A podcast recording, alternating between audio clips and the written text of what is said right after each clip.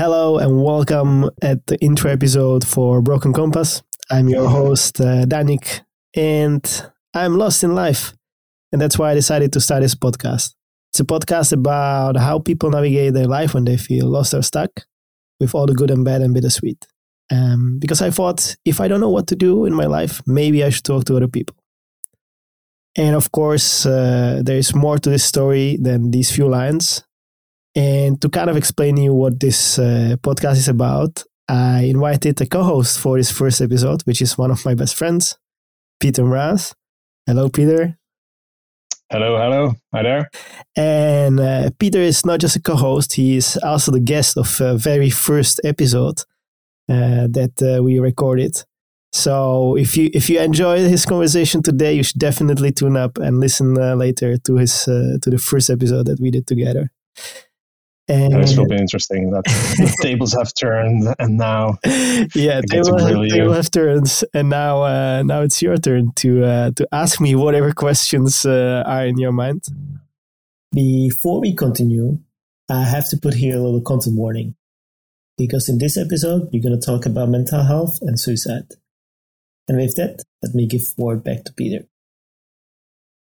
Yeah, let's start the podcast as I would be the host. So. Hello, everybody. There's today's host, Dan Beseda, coming from Czech Republic, traveled all around the world. I've been to many countries in the world with him, and I had many, many deep conversations and fun discussions and many, many beers with him. We're having one right now. Yeah, we're having one right now, and maybe a few more, who knows. He's going to be your host throughout the podcast series. I'm here to pry on his life, how this podcast started, why he came up with the idea, and what's his mission and vision, as the corporate world would say, for this podcast. So hello, Dan Beseda. Hello, Peter. Thanks for having me. I'm glad you can be my host today. No, happy to. So maybe first start, where are you now? Where you are geographically located? I'm in Buenos Aires in Argentina. Yeah, and we are doing this across the Atlantic. I'm in London in the UK. Yeah, right. The last time we've done this was I was in London, still the same place. I moved like 2 meters away from the table to the couch, and you moved probably a few thousand miles. Yeah, I was in Prague last time we've recorded the first episode. Yeah, let's start with what happened before. Yeah, the first episode really. Before the episode, it was quite a year. So we recorded the first episode somewhere in April this year, 2022. And the year before, 2021, was kind of one of the best year in my life, I guess. At least a part of it, because I had my dream job. I was working for a startup that was trying to replace plastic by material made out of waste. And I was kind of in a position to drive the mission and vision and all these kind of things. And that was, I really enjoyed it. At the same time, that the job provided me a flexibility with regards to time and money, that I could do whatever I wanted apart from it. And I had a really nice apartment in the neighborhood of Vršovice in Prague with a really big terrace and kitchen island, which was always kind of a dream of mine, because I love cooking, and having a kitchen island, like, I always wanted to have one. This was the first time in my life I had one. I think the best thing about all of it was that I had my girlfriend Liz to share it with, and Liz also loved cooking, so the kitchen island was kind of the main thing about the apartment. And although it was COVID, I think it was actually great, because we got to a lot of time to spend together, because we were locked up together, and we were thinking about our biggest problem were basically what we're going to cook next, who is going to win the next game of Catan, when we didn't play with you, by the way, because we also used to play together with our friends. Yeah. And we were all competitive about the Catan. And we're also thinking about what kind of crazy adventure of mine we're going to try next, 30 days of cold shower or growing our kombucha or something like that. Oh, I should do that. I'm going to do that in my house once it's finished. Yeah, you should. It's fun. Growing kombucha is fun. It's the first time we did it together with Liz, it didn't really work out that well. But as we kind of learned it, it became better and better. So it was really nice. And by the way, I got that idea from our friend Fedor. So he got me Chambuchero. Of course, it's Fedor. And I guess the last biggest thing that we were thinking about is where are we gonna go next for a trip once we are allowed and once the COVID is over, because me and Liz loved to travel, So that was kind of the first part of 2021, and it was really good until one day. 4th of July when I got back home and I found Liz dead in our apartment. And it kind of turns your life upside down and nothing really made sense. I guess it must have been a great shock. And I remember Sivo kind of sent me a text that it happened, and we were all kind of shocked, and I was on holiday in Croatia. He cut his holiday short to go and help you, and it seemed like you were living the life, and now as we were doing the intro, all of a sudden it drops like a waterfall, something.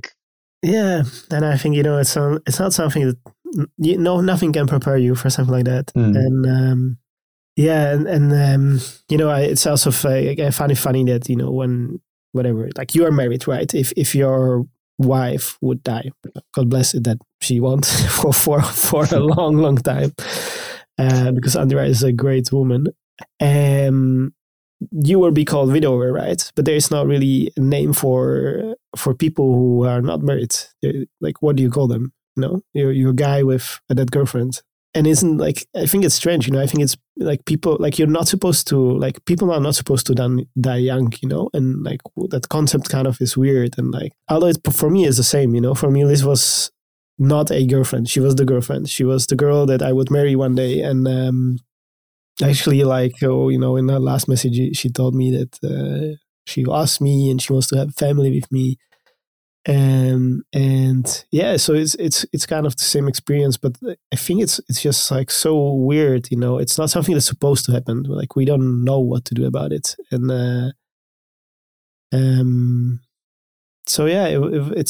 it's also very blurry, I don't really remember what happened the few weeks after. I remember pieces and bits, but it's not has your mind kind of shut down and. Is it some points of that time are blank or? Yeah. There are there's some things I remember. It's really weird, because I remember that when after it happened, I spent some time with my family in house of my parents, and I remember waiting there was a lot of people who visited me, which I'm by the way really grateful. I don't know how I would get through it without you calling me and all of our friends coming to see me and my family. And I remember counting down seconds till somebody is going to come up. So I could just be with them and not think or be distracted or something. I don't know how to describe it. And then, all of that is blurry, I remember people came to visit me, but I don't remember what we talk about. I know we walked in the forest because we always walked in the forest. That's the only thing I remember about it. And it's also when you said that the mind shuts up, sometimes it's also about the feelings that, shut down. There are moments when I just didn't feel anything, There are moments when people always think that, if you grieve, you are this miserable piece of mess, which I, by the way, been many times. But it's also about the fact that you just sometimes you don't feel anything, your mind shuts to protect you, which kind of feels weird because it makes you feel even worse because you're why I'm not feeling it? Does that mean that I didn't love that person enough? Or why I'm not supposed to, I'm not grieving the way I'm supposed to grieve, you know, or that's what we think in our identity, right? So yeah, I think that's, that was tough. And basically, you know, I think the first few months were like, I would summarize it about like literally surviving. And actually, you know, when at the end of the year, I was on a trip to Canary Islands. I randomly went to Canary Islands. I don't even know why I went there. I just went there. By the way, it was really horrible because it was in the season, so everything was booked. And I never thought about the season. I just booked a ticket, you know, and then I was there. And yeah, and then like, and at the end of the year, I was writing in my diary like, what was the success of my year? And I only wrote down one word, and the word was survived. That was my biggest success of 2021, and I kind of meant it because you know, it was tough. There were moments where I was saying like, "Fuck it, I might as well just like not be here. It will be like much easier." And I think it was about one, losing Liz, that stuff, but I also lost the person that I used to go to for comfort.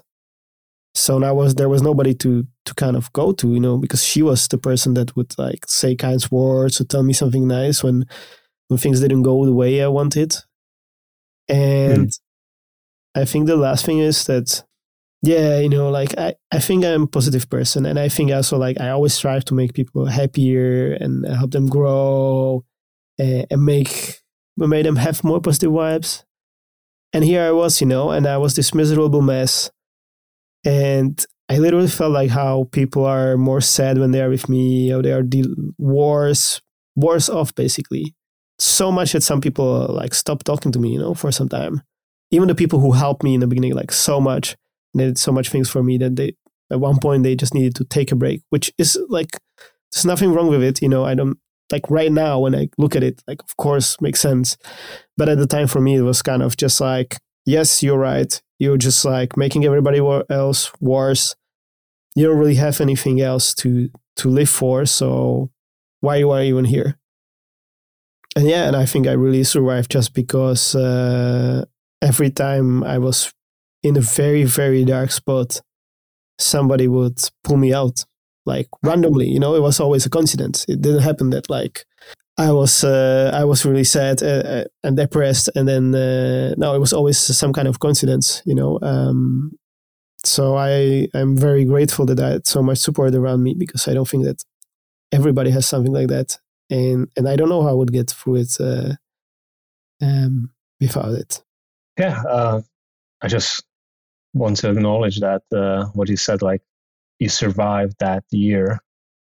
It's something quite deep. Yeah, people have these you know, at the beginning of the year they write what they want to achieve in that year, and maybe they list, I do it even every year probably now for a few years now, and I list maybe like 10 things in like 4 different categories, and yeah, surviving as like passing of a close person is, it's never there. Yeah, it's and yeah, kind of we are at the time in our lives where, you know, these things happen. Yeah, it's, I guess in a few years all of our parents will be a bit older, and it will be the time where, you know, kind of natural progression of life will happen.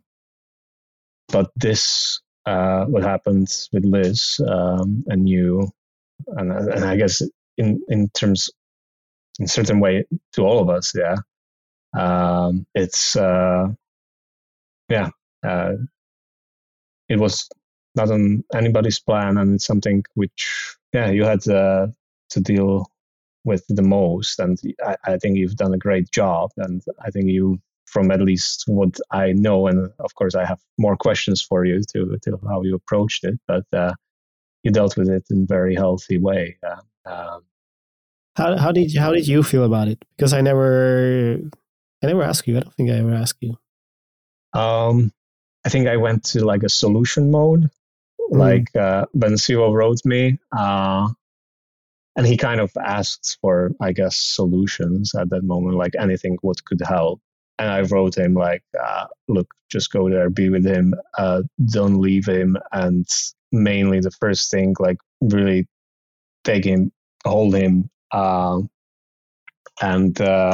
look into his eyes and say, this is not your fault. Yeah. Because my kind of view at that point was, I was worried for you that you'll take it as this is in some sort your fault. Yeah. I think now, you know, it's not, but with that shock, it might be. And I guess it's quite hard to, it's really just me guessing, and maybe I'm projecting here something which didn't even cross your mind, but. No, like, it does cross your mind for sure. And yeah. It's even if you know that, even if your rational mind knows that it's not. By the way, I think we didn't say it expressively. So the thing is that Liz didn't just die; she died by suicide. That's I like how you said it. Yeah, because I don't know. Like I feel when people say commit, it means like it was her decision, but that's really hard for me to. Was it? I mean, I'm not an expert, but I think that there's. I do believe it's the proper language to use. Yeah, and I guess going forward, this is something where as the language is quite loaded with this. Yeah, in some countries, I think it's even still illegal. Yeah, as it is a crime to kind of go after your own life. I researched it. I'll tell you later why. But I think it's changed in Slovakia. I'm not sure about Czech Republic, that it's not a crime anymore. It's definitely not a crime in the UK because then it removes the stigma. Yeah, like you're not doing something, committing a crime when you're feeling like you can't cope anymore. Yeah. Yeah, it that fact like kind of builds on top of that. But that's a side story. Let's continue with yours. No, I just want to say that there's a lot of stigma about it. I agree, and through the year of having this experience and everything, and I talked to a lot of people and. And because you have this experience, like people are often talking to you in a different way. And I have like found people and a lot of people who have thought about something, who have thought about suicide. It's not something we just don't talk about it. But I think that's even worse, because if you would talk about it, maybe if you know that people have problem, you can help them. If you don't know it, you can't do anything about it, right? Yeah. I think everybody has these thoughts. Yeah, I remember having these thoughts like years back. Yeah, that like it's kind of a random thought. Sometimes it comes to your head. You don't act on it. Yeah, and I guess where it gets dangerous is when you're thinking of actually acting on it. Yeah, and that's where that border kind of. We all have these crazy thoughts. Like, yeah, I would like to. I'm angry or I'm full of rage. I would like to rip somebody's head off. You maybe even visualize it, but you don't do it, because you would hurt them. So, I think everybody has these thoughts. It's just how we cope with it and what we do with those thoughts. Yeah? And it might be quite hard for some people to. Something drives them to actually. Take action. Yeah, and also there is also mental health and mental sickness or disorders. That's why I prefer the word die than commit, because you don't really know if it was like was it the person or was it something that was wrong in their brain. That didn't work the way like it does for most of people, and that's something that you never gonna know. And that's I think that's the tough part about it. It happened, and you will never know. You will never understand it, And you know what? It's funny that like when you tell people like, oh, like my girlfriend died or something like that, and first thing like everybody asks almost, like not everybody, but maybe 90% of people are, how? You know, it's kind of like, if it would change something, you know, like it doesn't. Like that person is still deaf, and whatever way they died doesn't really make it any better for you. They are dead, right? As in, they ask which way what happened. Okay. And I don't like. I mean, I get it. I understand. You know that people ask that. Like, there's nothing wrong with it. It's just like an observation. Maybe I took it a little bit. I'm not trying to make fun of it. Although it's sometimes, you know, when you go through a lot of this conversation, like, why you need to know that? Oh, I can only imagine, yeah. Like, I don't like when somebody asks me, you know, I have four people ask me, oh, how is life with a newborn? And the first two times it's maybe fun to say, oh, you know, he's smiling, da-da-da-da. The fourth time it's kind of like, I hope the next person doesn't ask me. And that's like the happy things you can have in your life. Yeah. But if the 10th person asks you, yeah, how did she die of suicide? It's I can imagine. Yeah, that's not something you want to be explaining. And I guess there is lack of awareness even in the society. Yeah. Especially about this topic, everybody's kind of like avoiding it, and yeah, but even I think it's not just this topic, you know. I think even generally deaf, and especially in our part of the world, even more. I think like it's still a stigma, right? People, like, what do people do when you tell them somebody died? Like, people don't know, you know. We say, "I'm sorry for your loss," you know. Like, like, what are you sorry for? Like, are you sorry that? Did you kill that person? Like, what are you sorry for? You know, like, you know, and I think I talked about it in some of the episodes, but did I talk to you about the word saudade? No. So saudade is a Brazilian Portuguese word, and it means missing something, but like a place, person, or experience. And it's kind of this profound of sadness of missing it, but it's also this gratefulness for the fact that you experienced it, so that you could have it, you know. And I saw... What is the word again? Saudade. Saudade. Yeah. And, okay. And I, you know, I've seen this, I don't know, it was some TV show, whatever, or movie. And there was this person on a plane, and they lost their husband, boyfriend, whatever. And somebody asked them, like, about it. And they said, like, oh, I'm sorry for your loss. And they were like, are you sorry that I spent like 3 years, like 3 awesome years with the most amazing person on the planet? And that's like, I feel the same, you know, like I'm happy I had the time I had with Liz. I wouldn't change it for anything. And would I love to have more? Yeah, fuck. Yeah. Does it still sucks that she did that? Yes, it sucks. It will suck tomorrow, 10 years from now. It will suck every day. You know, there's not something that will ever be good.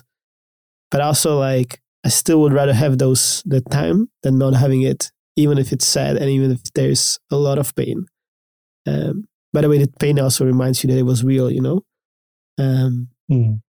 So I think that is something that we shy away a lot from pain and sadness and crying in our countries. But I think for me, it kind of learned me that's kind of part of life. And I remember, by the way, going to wedding of our friend, Andy. And that wedding happened like a few weeks after Liz passed away. And we were supposed to go there together. So that make it kind of really weird to be there. And, you know, I was surrounded with all our friends, like the best people in the world, basically, all in one place. Like, what more do you want? And there was, and they had an awesome ceremony because they were the person who was doing the ceremony was Veronica, which is they're both friend of both of them. She get to know both of them, I think, before they actually meet each other. And she was telling the story about how she met them, how she knew that they are in love together, like the moments. And it was so beautiful, you know. And it makes you really happy to hear it, but at the same time, you know, I was sad and I was crying because I was like, yeah, Liz cannot hear it. She's not here and she cannot hold my hand and she cannot like lay her hand on my shoulder and we cannot experience this moment together. And I felt happy and sad at the same moment, which sounds really weird, but that's kind of what I experienced it. And I think, you know, I used to be very just on the happy, positive side. Everything is great. Don't ever show somebody if you feel sad. Don't show up too much your emotion, the negative one. Yeah, the negative one. If you're happy, of course, be happy. And we talk more about these things, you know, when we recorded the first episode. But I think that the kind of being sad and happy at the same time is something that that I learned from it, you know. Yeah. Yeah, that's quite profound, yeah. You can have two very, let's say, polar different emotions at the same time, which, yeah, definitely, that I mentioned, yeah, I struggle with. Since then, my therapist gave me a good lesson that they maybe are not even negative or positive. That they are just emotions. Yeah, we just label them as such. But yes, I agree with that. 100%. At the end, I think if I don't experience happiness fully, it gives me the same anxiety as if I don't experience rage fully. It's quite interesting. So we are now kind of, we know what happened, as in the big event, the elephant in the room. We covered the few weeks past that event. You asked me still, maybe I have a few words to say about how I reacted to it, and because I don't think we spoke about it in the episode where I was the guest. Mm-hmm. As you say, it's tough. The first kind of reaction is like the solution mode, which, yeah, we are so kind of from our, I guess, also jobs and career kind of driven to solve problems for whoever, the companies or shareholders, blah, blah, blah. And the empathy of it kind of gets lost, that to just be there. Yeah. Mm. And I guess from what you were saying, you were counting down seconds till somebody shows up. That's maybe something what the person, and this is something maybe for the last lesson for also the listeners, is that it might be just the empathy people are looking for in such moments, that somebody to really just be by their side and spend time together, not even maybe say words, or just listen. Yeah, that's yes, it's a skill. And I think, you know, people like sometimes, like a lot of people are like, some people literally said it, and some people, like, you can observe that they thought it. Is they were like, I don't know what to say. Well, be surprised. I don't know what to say, you know? Mm. It's like not, there's no manual to it. There is, nobody tells you what. And I think that the biggest thing is just like to say it, like, hey, this happened, you know, like acknowledge it. Like, I remember a lot of the conversation where I knew that people knew, and we spent half an hour like talking about, I don't know, some bullshit, you know. For me, everything was bullshit at the point, basically. And then only afterwards, and I felt like I physically was shaking, and I was like physically distressed, because I was like, why people talk about how was the train ride, where we all know that, like, how is this important, you know? Like, and I know that, you know, people just didn't know how to start this conversation. But it's much harder for you even to start this conversation, because you cannot even think about how to start these conversations. You are just so out of it that, So I think that acknowledgement is really just like say, and you don't even have to say it, you know, something like a big hug is already like acknowledgement, at least for me. It's different for everybody, right? This is very individual thing. But for me, like when people, like some people didn't say anything, they just hugged me. I kind of knew, I like, okay, we acknowledge that this is a shitty situation. And then you can, you know, talk, whatever. same thing. I think it's always good to ask, like, you know, I don't know what to say. What will help you? Do you want me to tell you stories? Do you want me to shut up? Do you want me to ask you something? Yeah, I think that's just ask. I think that's helps. Yeah, I was given again just by my therapist that kind of in these situations you have two options, either give solutions or empathy. And you should give that person on the receiving end the choice, you know. And I guess acknowledgement is some sort of empathy. I had an idea for an interesting T-shirt. I'll tell you later, or maybe I'll tell you now. Just say it. If somebody publishes it, we want royalties from the T-shirt. Yeah, me.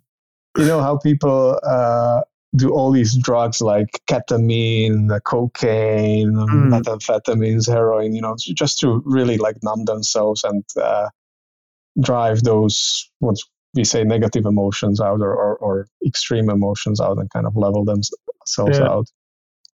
I would like put all these like drugs, the names on the T-shirt and just like put in the middle, like, have you tried self-compassion? Which... Okay, now we're talking deep. That's something I think is at the heart of any of like people's struggle. Yeah, that you just need more self-compassion. I think the acknowledgement, what we talked about just now, is essentially it boils down to self-compassion, but it helps to have the acknowledgement also from other people. Yeah, and you know, there's this. Basically, they've said somewhere that when somebody who was really close to you died, that person played certain role. They were giving you love in certain way, right? And for me, from Liz, it was a lot of compassion. You know, that's kind of what I meant when I would go to comfort her. And you need to learn how to now give that to yourself by yourself. You know.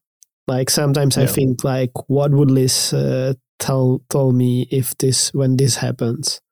What would she do? You know, that's when we talked before we started recording about I did this kind of writing 30 gratitude letters for 30 days, and that idea came up to me when I went for the coffee, and I took myself for the coffee because I was like in such a shitty situation at the time, and I was thinking like, what would Liz do? And just like. Take you out for something nice, and I took myself for a coffee and a little cookie, you know. But it's not something like we're talking about a long time, you know. It didn't happen overnight. It takes time to learn these things, I think. Have you ever heard of the concept of reparenting? Yes, but I don't know if our listeners have ever heard about it. So yeah, it's essentially, I think it applies maybe like child trauma, but I guess any kind of trauma, as you say now, like somebody's giving you love and it's all of a sudden it's gone and you have to learn to give it to yourself. So maybe your parent in your childhood wasn't giving you love. You need it and you need to learn to be a parent to yourself. I guess the same kind of arises from trauma in adulthood. You have to learn how to give the love to yourself, which somebody else was giving to you, and all of a sudden it's gone. Yeah. And you know, I think there is another thing about death, and maybe even this experience that I am having, and that's, you know, a lot of people think that grief is like about being sad and it's about the first few weeks, and that's not very accurate. You know, grief is a kind of a roller coaster. I think I told you, right, that my best way I can describe grief is if you would went to an amusement park and then somebody blindfolded you, put you on a roller coaster, and you go up and down, but you don't know that you're on a roller coaster. You never know how high and when you're going to go down and for how long. You don't know if the ride is going to end up today, tomorrow, or when. It's like very complex things, you know. You don't go like, people always think about these 5 stages of grief, like the denial, bargain, anger, and one more, and acceptance, right? But they were never meant as kind of linear stages. You don't go through them and then you're like, now you're done. They were meant as like, these are five things that you can go through them, but you can like ping pong ball between them. You can be angry and then go to the denial and then go to a little bit of acceptance and then you go to bargain. You know, it's like not linear. And I think that's what people struggle with, because we like linear things. We like things go up. Mm. It makes sense, you know, steps. Maybe sometimes you go a little bit back, but then you go up. Like it's always up. If not like right now, like at least over a long time, right? But you always say that, like all, like it goes back and forth, but over a long time, it's always up. No, like we do like the hockey stick graph, yeah. Yes. The line goes always up. That's my question to you. Do you consciously know, or are you aware that you went through all of these stages? I'm probably still going, to be honest. Yes, and different intensities. Yeah, I probably could pick up moments for every one of them. Yeah, even now. Yeah. Because also, you know, those stages are not like, and now you are 5 days in this stage, and there your week is over, and you're beginning. Well, that's not how it works. That's what I'm asking. Yeah, I want to like portray it also for the listeners. Like, no, it's very. Yeah. It can be, you know, sometimes you're in a stage for a few hours, even maybe less, like, you know, I remember like I was, you know, working one day and it was just like normal day, you know, I was at work for some, I don't know, few weeks, maybe even more like few months, you know, down the road. And I had this meeting and I walked out and the meeting went well. Everything went well. Everything was great. I was thinking about work. Like my mind was on the work, like 100%. And I felt this like, how to describe it? Like I was just overwhelmed with emotions and I needed to get out. And I went to the bathroom and I curled up and I cried and I had no idea why. That just like, that happened, you know? Like out of nowhere. I wasn't thinking about it. Nothing happened that would like triggered something. You know, some things like sometimes I go somewhere and people say something, or I see something and it triggers the emotion. It triggers that I miss Liz, or triggers that, I don't know, like I was, you know, in a gallery and there was a picture of somebody being hanged, and that like, that's very like hard. But at this moment, nothing happened. And I was still, you know, overwhelmed. So it's not like, so your emotions, sometimes they sometimes, as we said in the beginning, you don't feel anything for some time, and then it kind of overwhelms you completely out of nowhere, and that's what I'm saying. That grief is very unpredictable, and I've like through talking and reading things about grief in various circumstances, you know, you will find out that the fact that people think that grief is over after some time, I think it's something that you will always have with you in some way. Not as strong, maybe, but probably not as strong. Eh? But there is always part of it, right? And I know the people that come like that, the grief just like few years down the line, they like the grief comes in another way because they didn't process something over it or whatever. And that can happen as well. I'm not saying that happens to everybody, but there are people who also it happens, you know. So it's, you process it, and sometimes, you know, to be really honest, like there were days where, I don't know, I just had drinks, or days when I would just try to distract myself with work. And sometimes I wanted to be distracted. I just didn't want to deal with it consciously. Sometimes it was unconscious, you know, maybe I had a drink because my mind didn't want to deal with it. But sometimes it was like a very conscious decision that today I'm just going to go and do something because I just don't want to think about it. Like it takes a lot of energy to process the things and to be with it sometimes. And sometimes you just don't want to. So you're talking about distraction and distracting yourself. And my question, a lot of people with trauma sometimes go to destruction mode. Yeah. Have you experienced that? Yeah, I think so.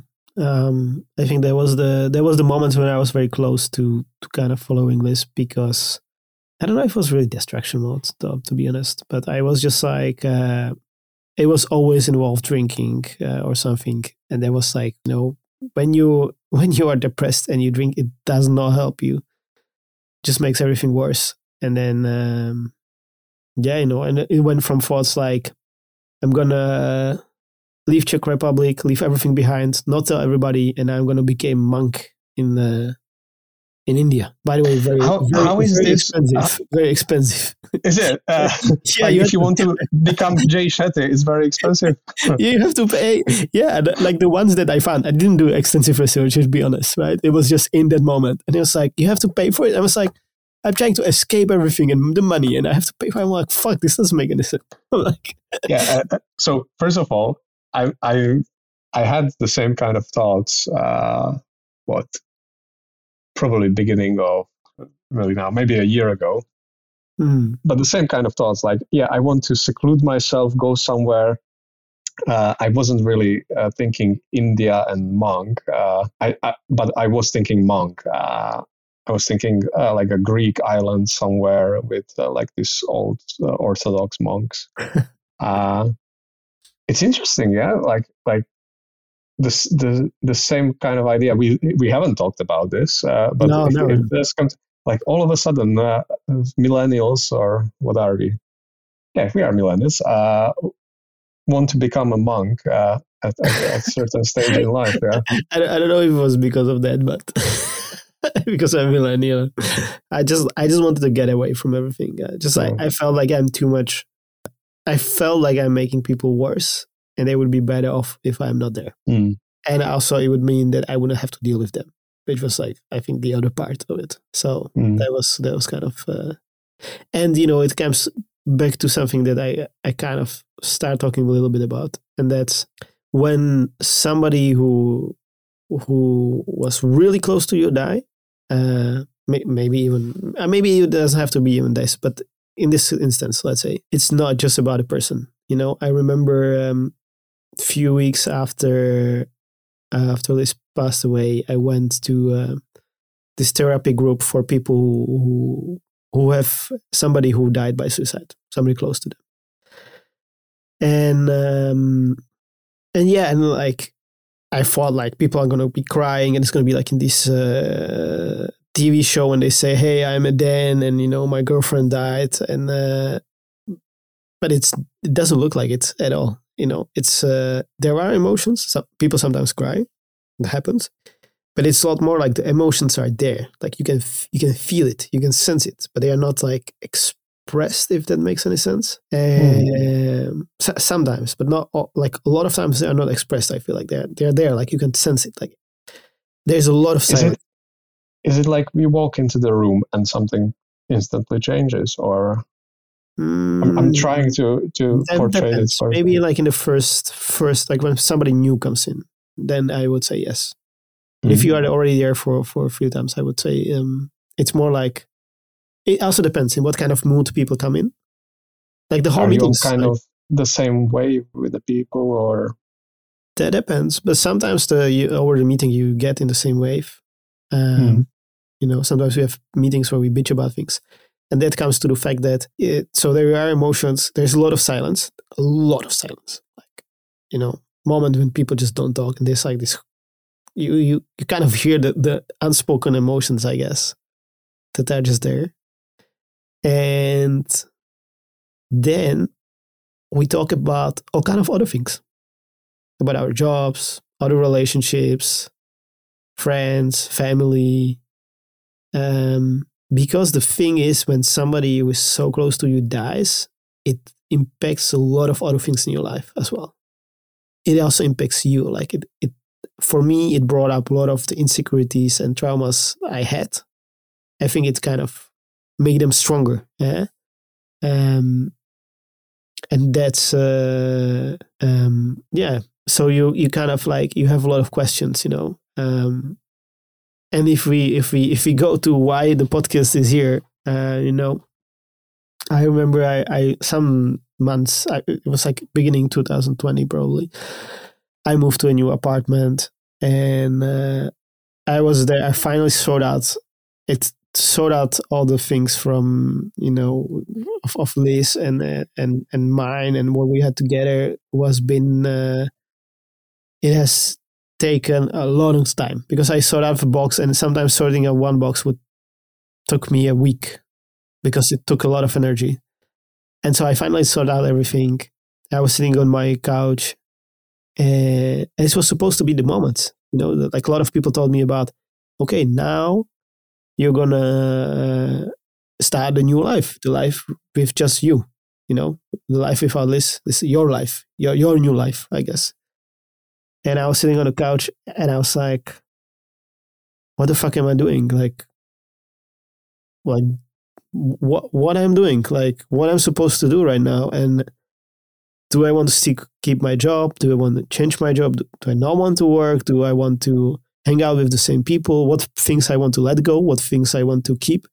Because, you know, like there have been some people, there's very few people. I was lucky that I didn't have that many people around me that said like, no, you need to just make a big line and then that's what happens. And now your life is this. But for me, it doesn't work that way because, you know, Liz impacted in many ways how I live my life. You know, because of her, I increased my passion for South America and for cooking, and I like more the color green. And I remember to bring presents to people when they have a birthday, not always, but much more than before. You know, I think I became kinder because of her, because she was one of the kindest person I've ever met. And some of those things I want to keep, you know.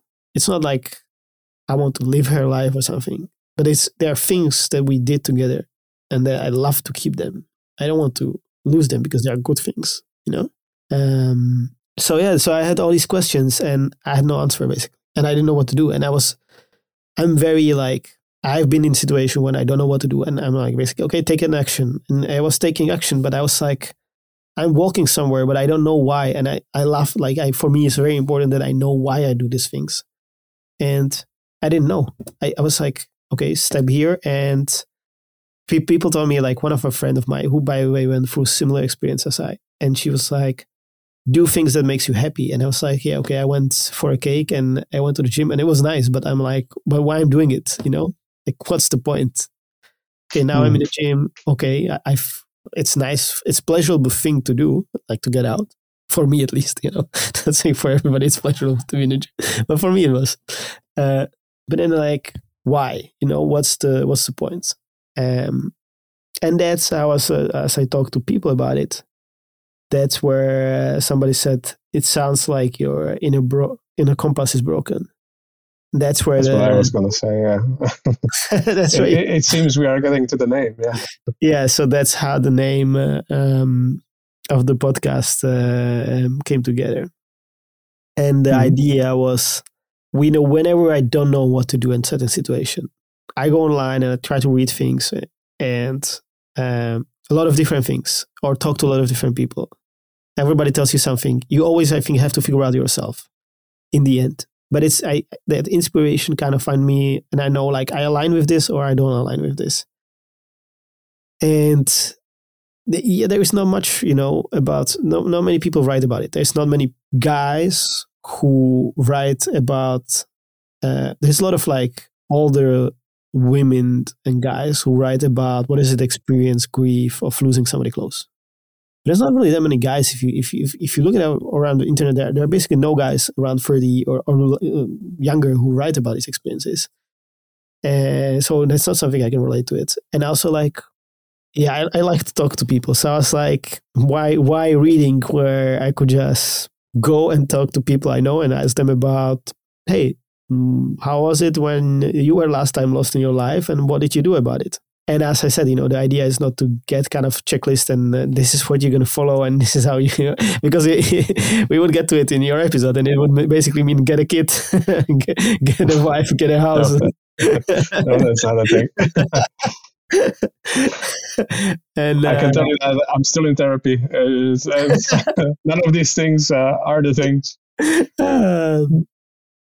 No, but it's about telling the stories and showing people that, you know, we all have our lives. We all sometimes feel stuck. By the way, I was trying to see if there are some statistics about like how many people feel lost in their life. there is no statistic like this. I don't know why. It's interesting first point. But there are some statistics about how many people feel stuck. And there's a couple of studies, and most of them find out, guess how many people you think are stuck in their life? Well, you sent me the notes, so I know it's 7%. Oh, you saw it. Yeah. Oh, damn it. That's unfair. Yeah, 70%. And it's there's nothing bad about being lost in life, I think. But we don't talk about it much.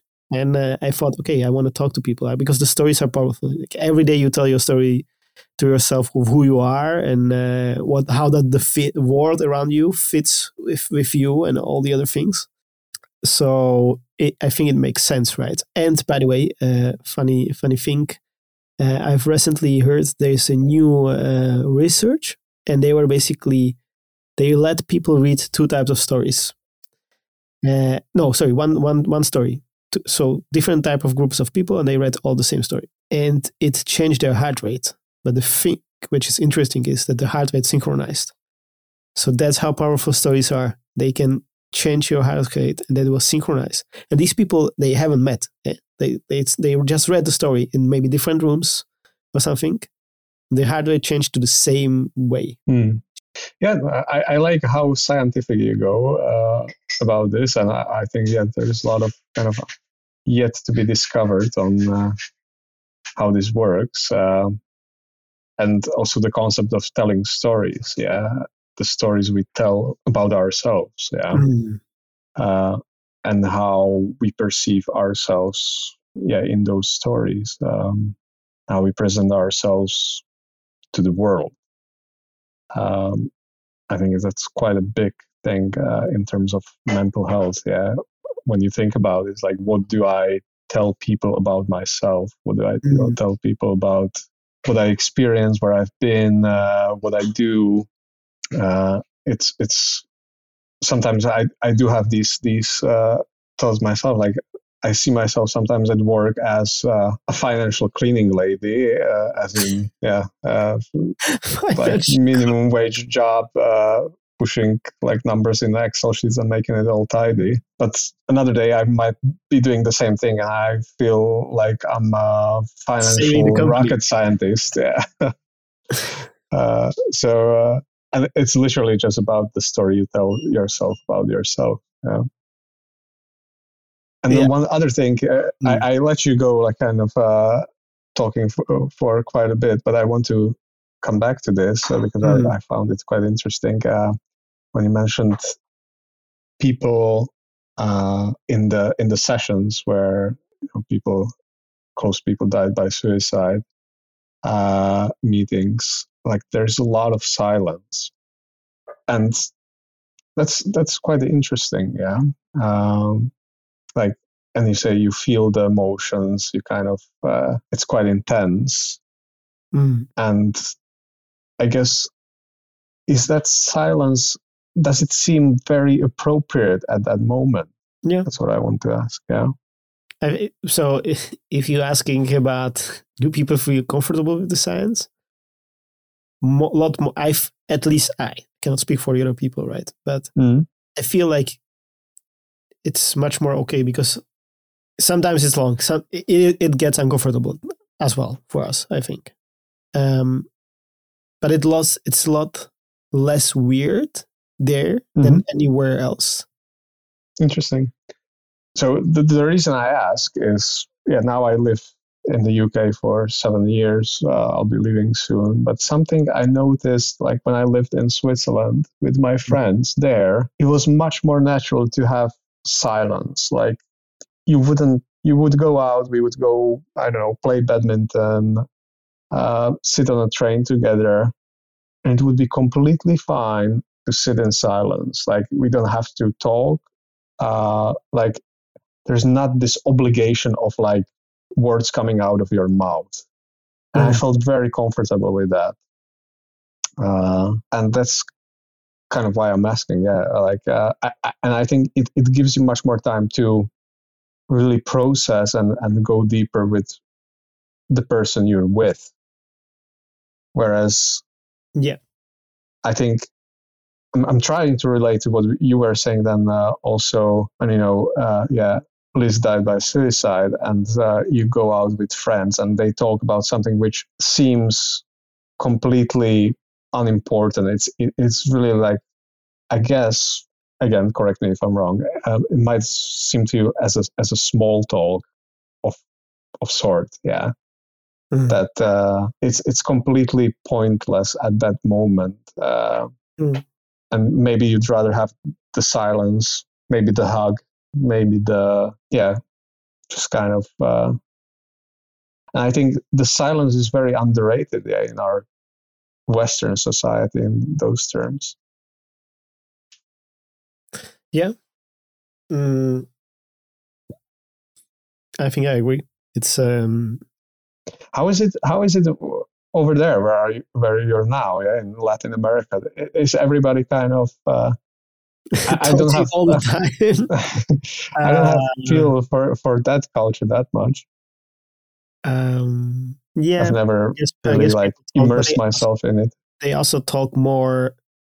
I think it's much easier here to get to a kind of a deeper talk, or when people talk more about their emotion, the hardship. Like, it's more acknowledged here. By the way, I don't know why, but I had this feeling, like, from what I heard here in Buenos Aires, everybody in Argentina goes to therapy. Like, it's like, yeah. I don't know. Apparently, everybody who has money for it. Okay, to be honest, but I think that's it's much easier to get very quickly to much deeper topics here, I think, than in Europe. But the silence, they're not very. They like to talk a lot. That's for sure. That's for sure. Okay. Yeah. So we kind of covered the month or 2 months after Liz died, and now you're in Buenos Aires. So I think we need to fill maybe a little bit in between to give the listeners a flavor of how we got here. Well, the idea was born of the podcast, which of course wasn't like I thought about it, because between the time I sit on the couch, I thought about having a podcast, and then we recorded the first episode in May. That's quite some time. But I think it needed that time. And I think we should let whatever happens after that May for another episode, if people want to hear more about my story, if they are interesting. And I think this, we have talked about why the podcast is here, right? And it's about the stories. It's also partially my self-therapy of talking to other people. I also do it because I do enjoy these conversations, like this one or any other that I had. I never do it for other reason. Like, I will always have conversations that I enjoy, Well, what else should we say about the podcast? What else is important? So what will the listener get out of it? That's a great question. So I think it's about sharing the stories. So for me, it's an inspiration. It's something you can to relate to it. It's for people to know that they are not alone. The people go through similar things. I'm not the last person who lost somebody. I'm not the last person who feel lost or stuck. We all do feel at some point in our lives, and we all will lose somebody probably. It's very unlikely that you're going to live your life and you're never going to lose somebody close to you. I mean, and if you do, then you probably died, before that. So, so I think that's one thing. The other part is also listening to how my journey progressed, because now we talked about what happened, right? There is more to it. If people are interested, we're going to talk about it. And I think it's we will have some actionable points, because at every end of every interview, I ask people what's the one step that people can take to fix their broken compass. Something very concrete. We did it in the first episode. I'm still doing it. There are some really cool tips, by the way. So that's something that people can look forward to. And yeah, it's going to be a little bit of fun and a little bit of sadness and a little bit of everything in between, and lots of stories. There are some really good stories. So I think it's going to be fun, hopefully, to enjoy it. Yeah, sounds great. I think you have endless pool of guests, endless pool of stories. Can go on for literally forever. I was kind of thinking about this kind of for you. Yeah, what's the mission and vision, as they say, and when would the podcast mission be really fulfilled? But at least for myself, when I think about it, it's probably never. Yeah, it's the point. Maybe is just to talk about it. Yeah, there is always more stories to share. That